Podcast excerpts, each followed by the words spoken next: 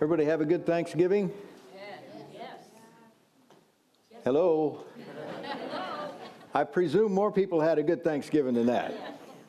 So, uh, anyway, it's over. We're going into the Christmas season. Um, I've got some thoughts I want to share with you, but I want to start with a scripture. Uh, Dominic, can we put up Romans 12 21? Do not be overcome by evil, but overcome evil with good. See the contrast there? They're opposites. And then I want us to look at Jeremiah 29 11. God says, For I know the plans I have for you, declares the Lord, plans to prosper you and not to harm you, plans to give you hope and a future.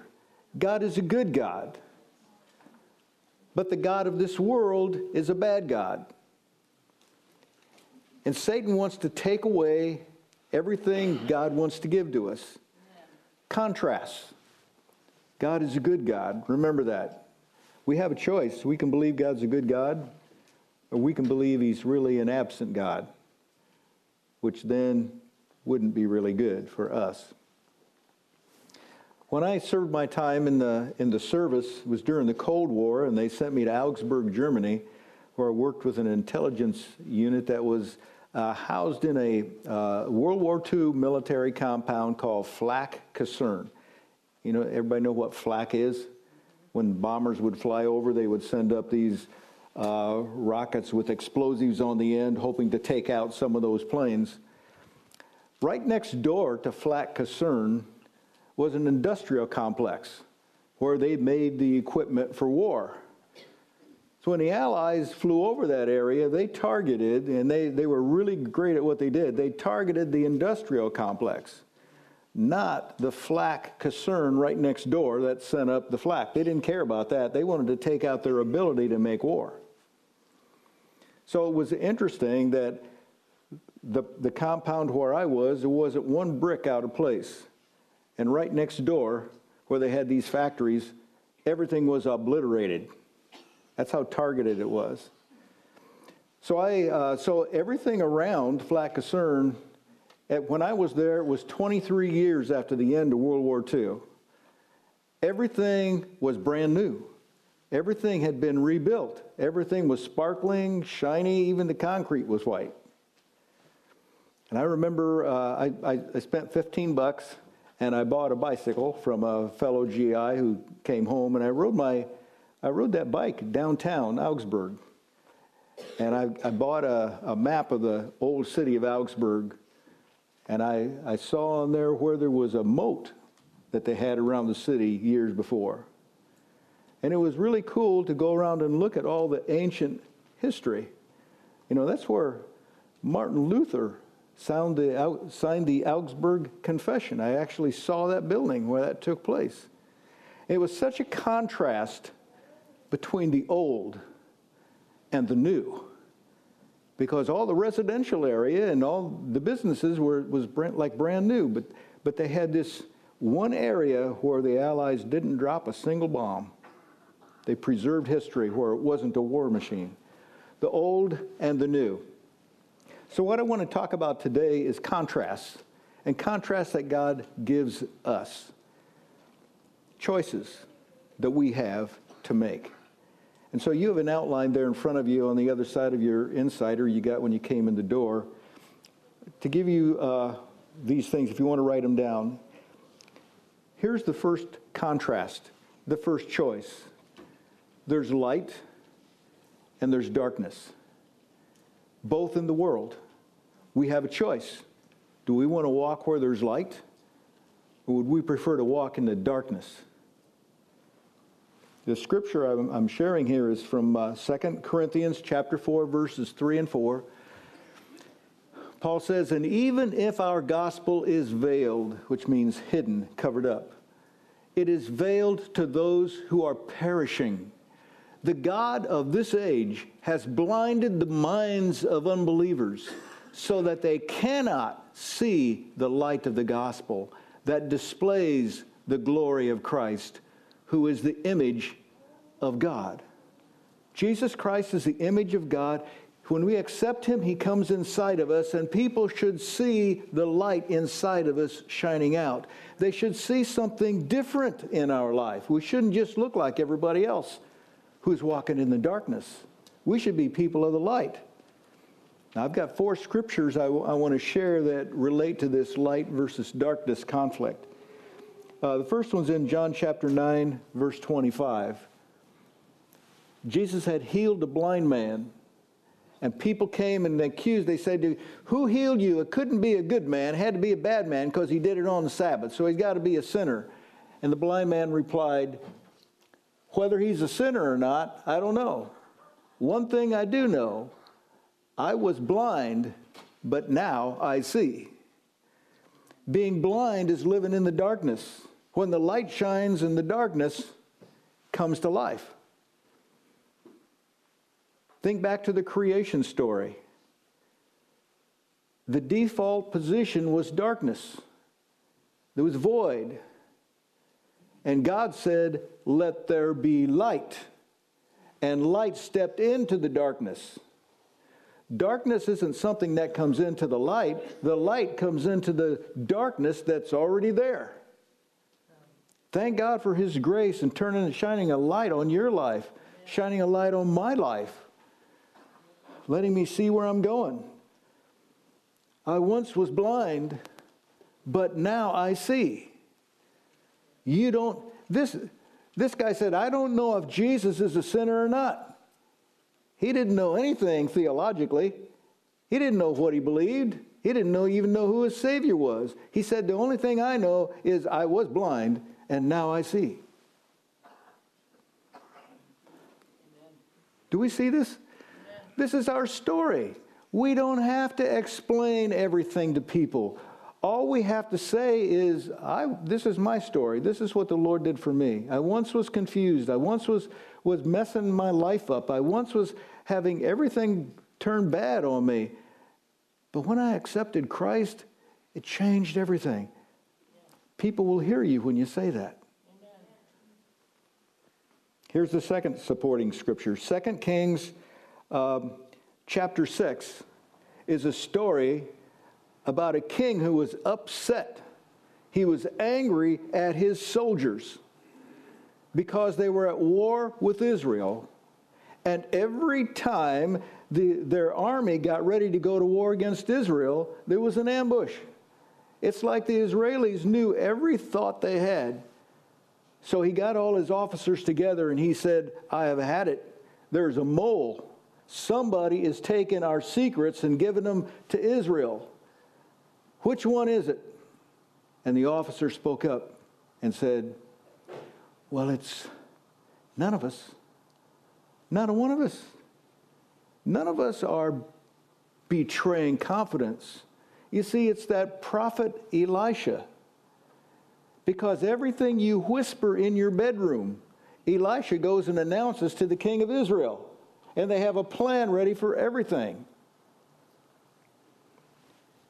And so the servant looked out his window, the servant of Elisha, and he saw that the enemy had come to arrest Elisha and take him back because the king had ordered it. And he looked out and he saw those soldiers and he panicked.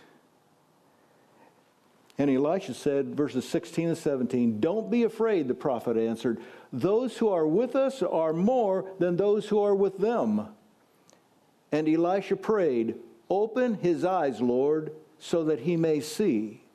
Then the Lord opened the servant's eyes, and he looked and saw the hills full of horses and chariots of fire all around Elisha. Horses and chariots of fire. That means an angelic army had showed up.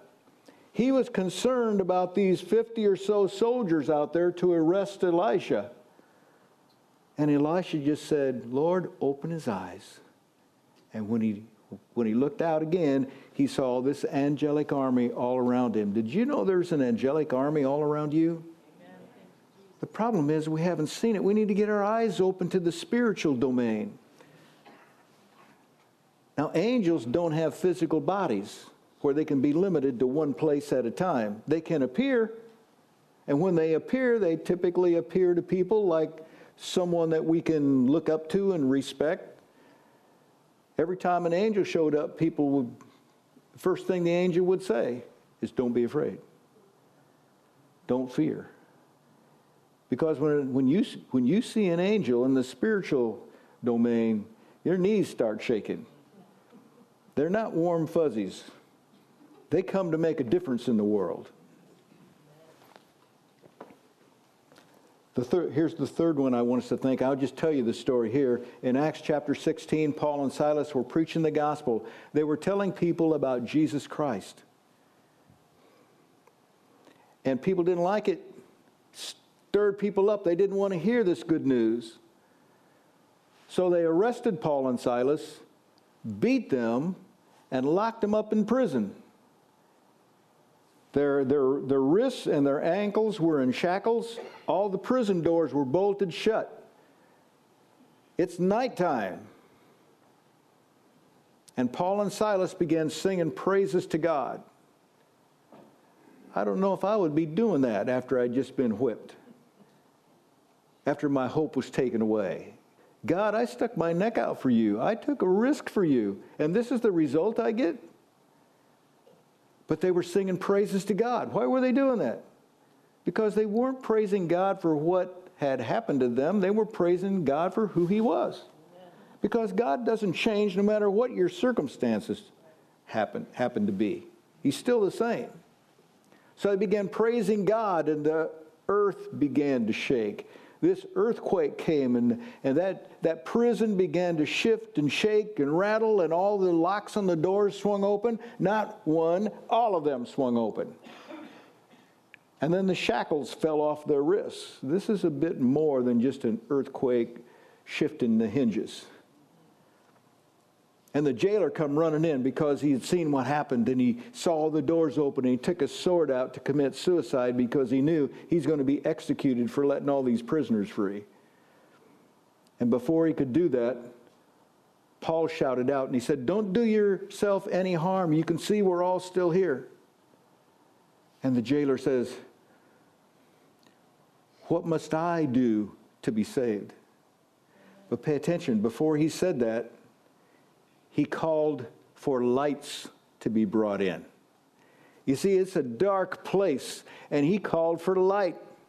So they brought in some torches. Then he asked the question, What must I do to be saved? I wish somebody'd ask me that question. I got to do everything I can to stir people up and get people excited and get people interested about asking God, What do I need to do to be saved? This guy came to Paul and asked the question God, Give us dreams. Pull us, God, to ask the question what do I need to do to be saved? One more scripture on light. This is Ephesians chapter 5, verse 8. For you were once darkness, not in it, you once were darkness, but now you are light in the Lord. Live as children of light. If we are light, then we should live like it. I mean, what kind of light is it that gets covered up? What kind of light is that? Black light? It's a light that gets hidden. That's not really light. Light, if you're going to put a light on your Christmas tree, you put it up off the floor. You put it in front of the window. You put it in a place where it can be seen. The purpose of light is to shine. And we are now light in a dark world. Don't just blend in, church. We got to let our light shine. People should see there's something different in us because we have a choice light or darkness. And darkness is the easy way, it's the default position. Let's go to the second uh, contrast we have here. I'll read the scripture, John chapter 3, verses 5 and 6. Jesus answered, Very truly I tell you, no one can enter the kingdom of God unless they are born of water and the Spirit. Flesh gives birth to flesh, but the Spirit gives birth to spirit. So the second contrast is spirit or flesh. We have a choice. We can live in the spirit, or we can live in the flesh. Jesus described the, uh, the origin of the flesh as being born of water.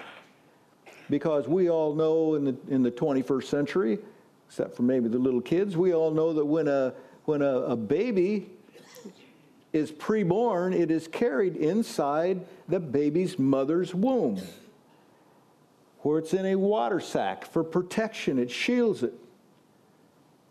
Before the baby's born, the water breaks. It's a pre birth step that has to take place in a natural birth. That's water birth, not being baptized. He's talking about a water birth, a natural birth. What, that which is born of the flesh is flesh, and that which is born of the spirit is spirit. So we've all had this water birth. We've all been born the natural. We all live in these flesh bodies, and we all understand our flesh bodies have appetites that will cause us to do the wrong thing every time. I didn't have a problem before I was a Christian. I just did what I wanted to do, and I figured that's the way it is with the world. But when I became a Christian, I asked the Spirit of God to come into my life. And he came in and he began influencing me. That's when my battle began. Now I have a flesh nature that's all about me and what I want. But I also have a spirit nature that's all about God and what God wants. And I have the decision to make do I want to walk after the flesh to please myself, or do I want to walk after the spirit to please God? That's the battle we face. It's okay, Christian, if you have a battle. It's okay if you struggle with temptation. It's okay if there's areas where you struggle because it's the battle that we have. I'm determined I'm going to win the. I, I, let, let me rephrase that. God's going to win the battle. I'm going to let His Spirit influence me. In Galatians chapter 5, verse 17, it says this For the flesh that's, that's our, our human side. For the flesh desires what is contrary to the spirit, and the spirit what is contrary to the flesh. They are in conflict with each other, so that you are not to do whatever you want. Apostle Paul says, I, I want to do, I want to do, I want to please God, I want to do these things, but I find myself doing what I don't want to do. He saw the battle, the conflict within him. And you can't win the conflict if you don't recognize it. So I want you to recognize this pull between the spirit, what God wants, and the flesh, what you want. Mark chapter 14, verse 38 says this Watch and pray that you will not fall into temptation. The spirit is willing, but the flesh is weak. My biggest enemy isn't a competitor. My biggest enemy is me. God wants to prosper me. He wants to bless me. He wants to keep his promises to me. But the flesh is weak. I keep going back to the easy way. I keep going back to the default position. Anybody else like that here? Thank you. The rest of us God's dealing with about lying, or coming out of the closet. John chapter 6, verse 63. The Spirit gives life, the flesh counts for nothing. The words I have spoken to you, they are full of the Spirit and life. There's a contrast. The Spirit gives life, the flesh counts for nothing. Did you know the flesh counts for nothing? Oh, we don't like to hear that, do we? We, we, we just, if that's the case, we, we wasted a whole lot of time in front of the mirror this morning. The flesh counts for nothing because it's just a matter of a few years away and you're going to die and they're going to put your body in a hole in the ground and cover it up. And unless you put a stone out there, people will forget you ever were here. The flesh counts for nothing. The Spirit gives life's purpose. That's how God directs us and points us in the way He wants us to walk. The Spirit of God is crucial. Otherwise, your life means nothing. You can't find a purpose in life without the Spirit putting that inside of us. Here's the third contrast I want us to see. In 1 John chapter 4 verse 1, we read this. Dear friends, do not believe every spirit, but test the spirits to see whether they are from God, because many false prophets have gone out into the world. A false prophet is one who says, This is what God's saying, when God didn't say that at all. The contrast is truth or error. And we can walk in the truth or we can walk in error.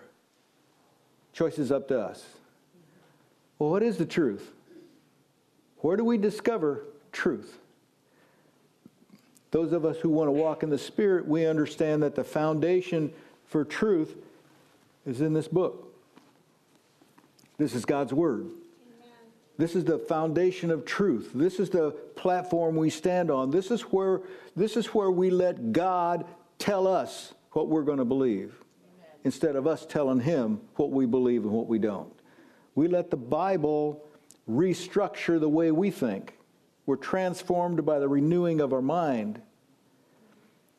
But we live in a hostile world to that. You know, with the world, and, and in, in particular, I'm talking about a younger generation that God wants to bless and use. You know where truth comes from with them? Right here. There are multiple encyclopedias in your cell phone that mini computer that you carry, I, I carry. I don't know if you carry. I do. This is a wealth of information. You can discover anything you want to know on here. But who wrote it? Amen. And what's their perspective when they wrote it?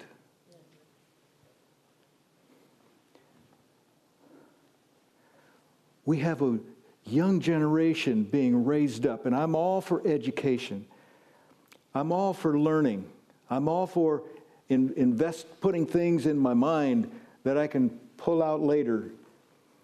But it's a young generation that doesn't believe this is the standard.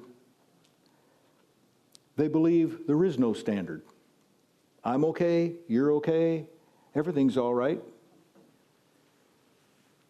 And one of these days, every one of those young people, every one of us, are going to have to stand before God and give account for what we know.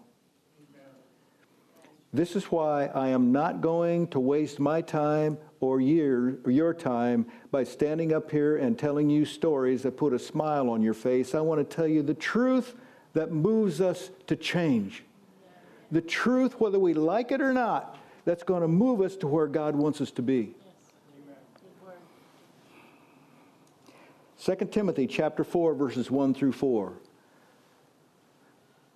In the presence of God and of Christ Jesus, who will judge the living and the dead, and in view of his appearing in his kingdom, I give you this charge preach the word.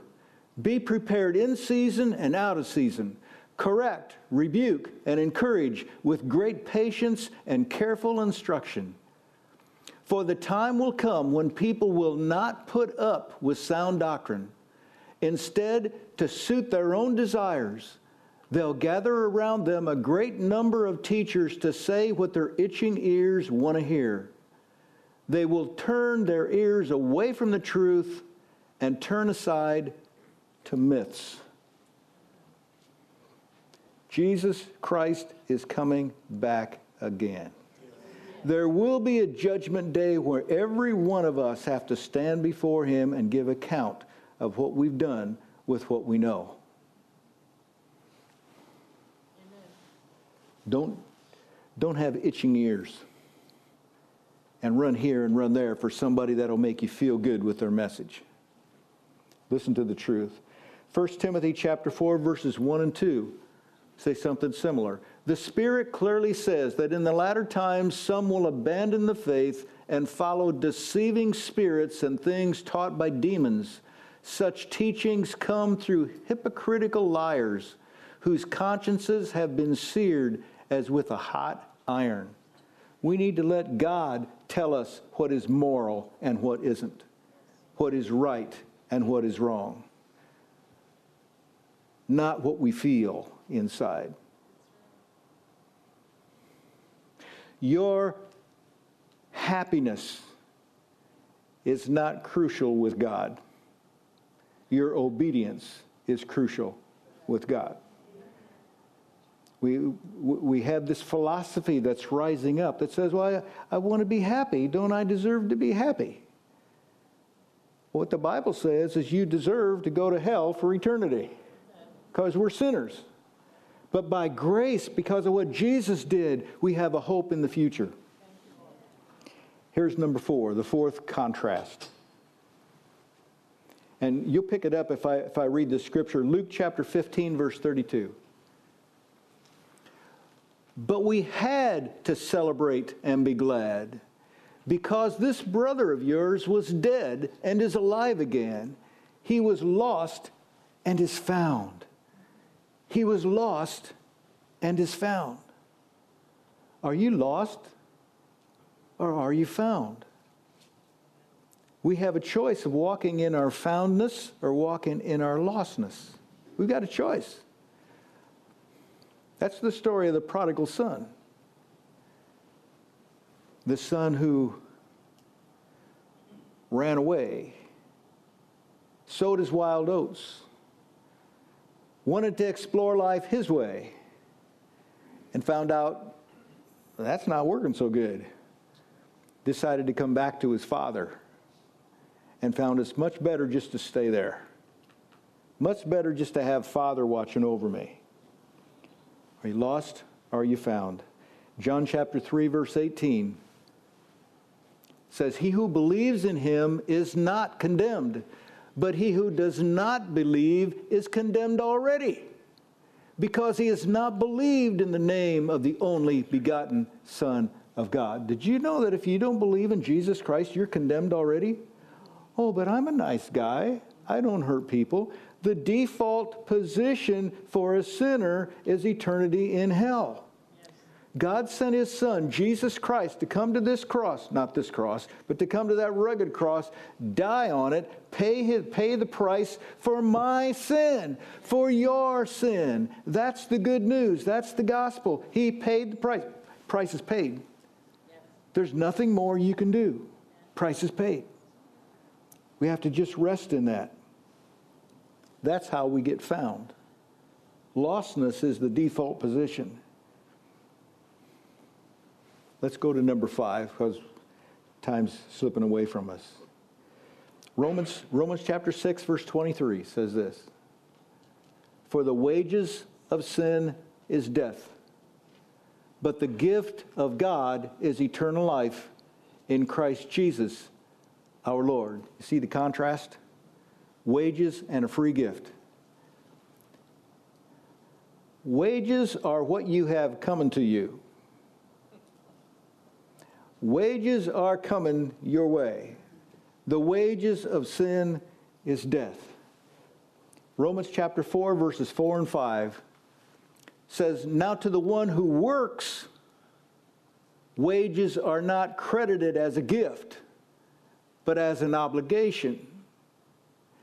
However, to the one who does not work but trusts God who justifies the ungodly, their faith is credited as righteousness.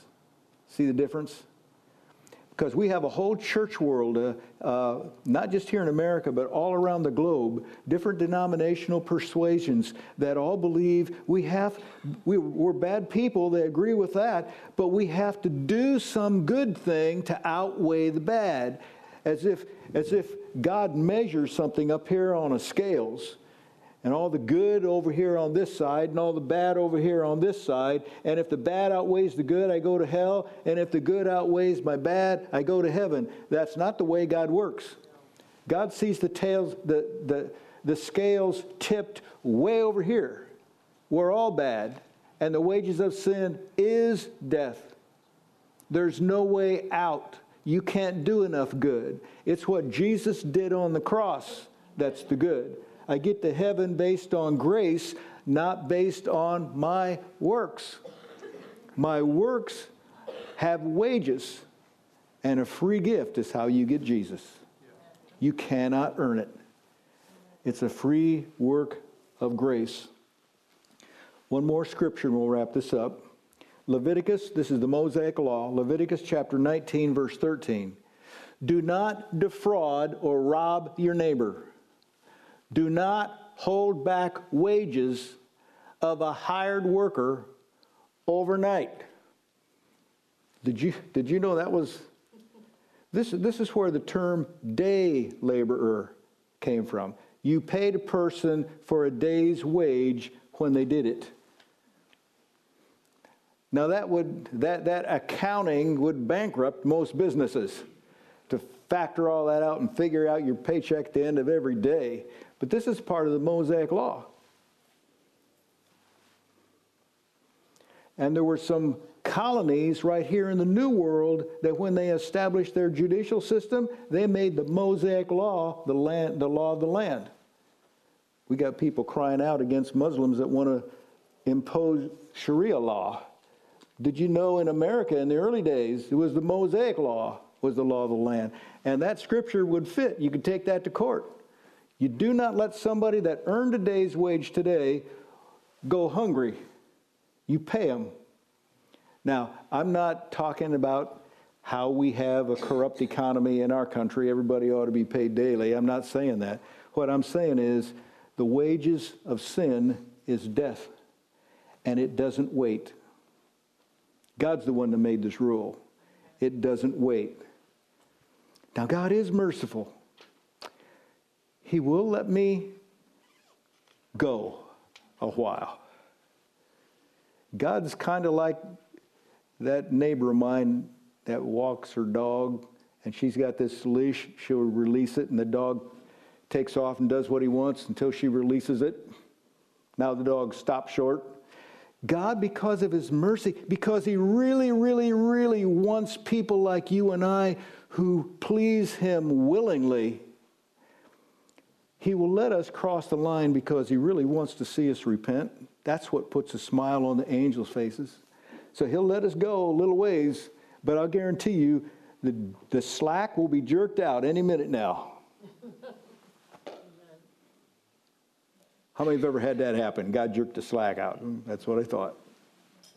The rest of us just wait.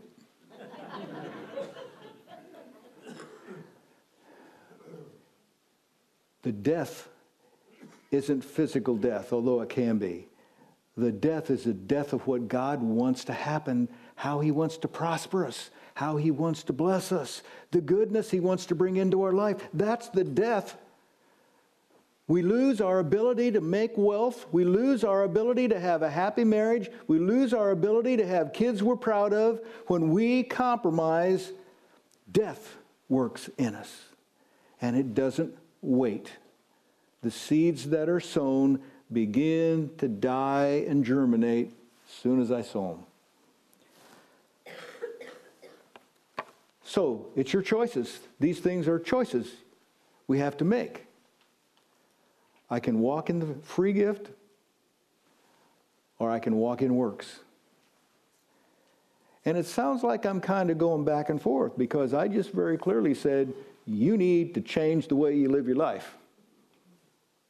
But the reason we change the way we live our life and we do things that please God is because I have found favor with Him. Not to get His favor. See the difference? I'm not doing good things to get God to favor me because God favors me out of, out of a free gift. Now I want to please Him. I want to honor Him. I want to do something that honors Him.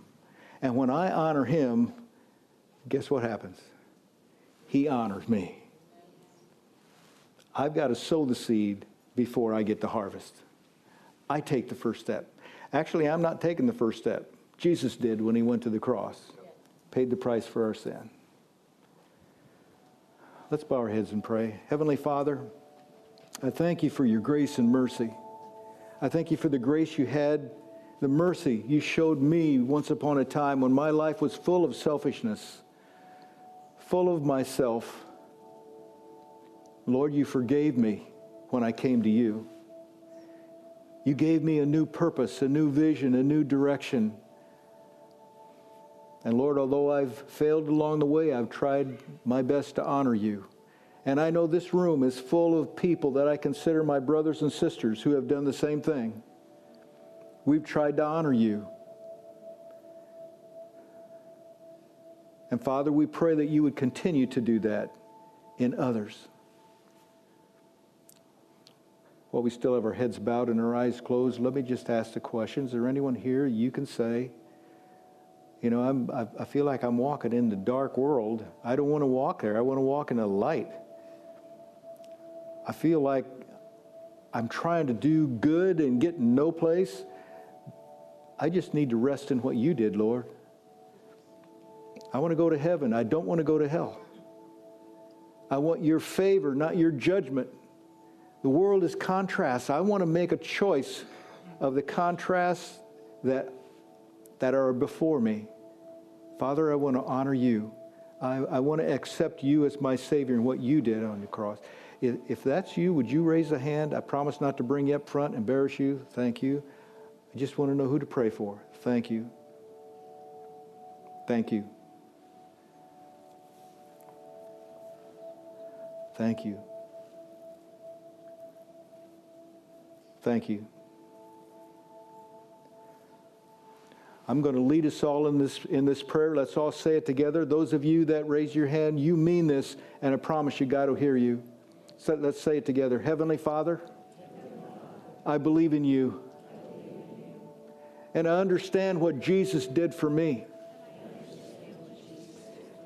And I confess that I'm a sinner. And I've hurt you many times. I ask you to forgive me. I accept what Jesus did on the cross. And I ask you to, to, to release me of my sin. Send your Holy Spirit into my heart. Speak to me and guide me. And show me how I should live my life so I can honor you. I pray this in Jesus' name. Amen. Amen. Let's all stand together. God is so good. If you said that prayer, uh, I'd, I'd, like you to come up and see me because I have a little flyer that, that says, uh, Now that I'm a Christian, what do I do now? And it gives some, some steps. I'd like to give that to you uh, so you can take home, read it at your leisure because God does want us to take positive steps. He's taken the first one, now it's our turn. Amen? Amen. We have some uh, prayer warriors, prayer partners, I should say. Sometimes we do warfare, but prayer partners that'll be up here at the front that want to agree with you. If you have a prayer need, bring it. They want to partner with you, and we'll expect God to bring breakthroughs in your life. Amen? Amen. Dismiss us, Lord, with your favor and help us to walk out of these doors with our light shining. Amen. In Jesus' name. Go with God. He loves you.